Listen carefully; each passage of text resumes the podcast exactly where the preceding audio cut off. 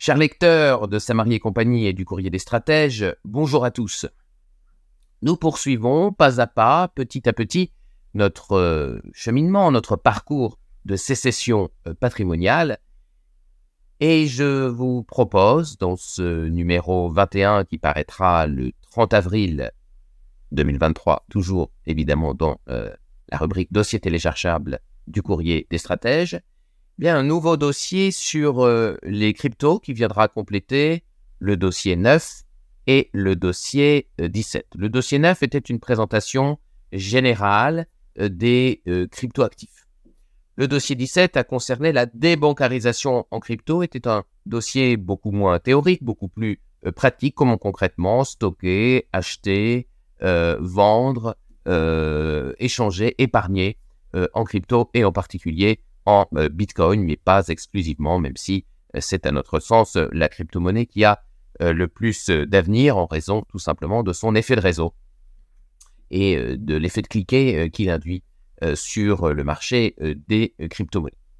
Dans ce troisième dossier dédié aux cryptos, qui m'a été réclamé par de nombreux lecteurs, c'est pour ça que je, je m'y, je m'y sommets, je m'y livre, nous parlerons de la fiscalisation des cryptos. Nous parlerons du volet de la nécessité de se conformer à la loi en tant que particulier, mais aussi éventuellement en tant qu'entreprise, si vous avez décidé de mettre une partie de votre trésorerie en crypto ou que vous proposez tout simplement le règlement, le paiement de vos produits en crypto. Donc nous ferons un point particulier sur les obligations légales et notamment fiscales si vous détenez et lorsque vous vendez des cryptos en tant que particulier, mais aussi en tant que professionnel et notamment, encore une fois, euh, commerçant. Euh, je vous dirai également ce qu'il faut faire au moment de l'achat de cryptos et de leur mise sur un, un wallet, sur un portefeuille, euh, qu'il soit euh, physique euh, ou euh, dématérialisé. Et donc, il me paraît important, compte tenu euh, que Madame Lagarde dit régulièrement n'importe quoi sur les cryptos, qu'elle confond euh, les crypto-monnaies avec euh, Le, le, le crypto-euro euh, ou l'euro numérique euh, qu'elle euh, entend euh, nous, euh, nous, nous servir sur un plateau euh, à partir de, de, de cet automne. Euh, elle nous dit que le bitcoin, c'est pour blanchir de l'argent. Elle nous dit que le bitcoin, c'est pour financer euh, le, le terrorisme, alors qu'il n'y a pas plus transparent, euh, pas moins anonyme.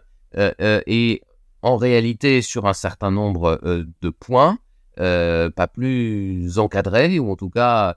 Euh, il n'y a pas de, transparent, de transparence euh, fiscale ou de conformité, si vous voulez, de mise en conformité, de compliance, comme on dit dans le jargon euh, anglo-saxon, euh, plus, plus, plus, plus grande euh, qu'en la matière. Donc, nous faisons le point de façon euh, précise, la plus pédagogique euh, possible, pour que si vous déteniez euh, des cryptos, eh bien, vous, soyez, euh, vous puissiez dormir euh, sur euh, vos deux oreilles. Si vous voulez, c'est un petit peu comme... Euh, Euh, la fausse idée que l'on se fait selon laquelle on ne pourrait pas détenir de compte à, à l'étranger. Un dossier, le flux un jour si, si vous voulez, euh, ce, ceci est faux.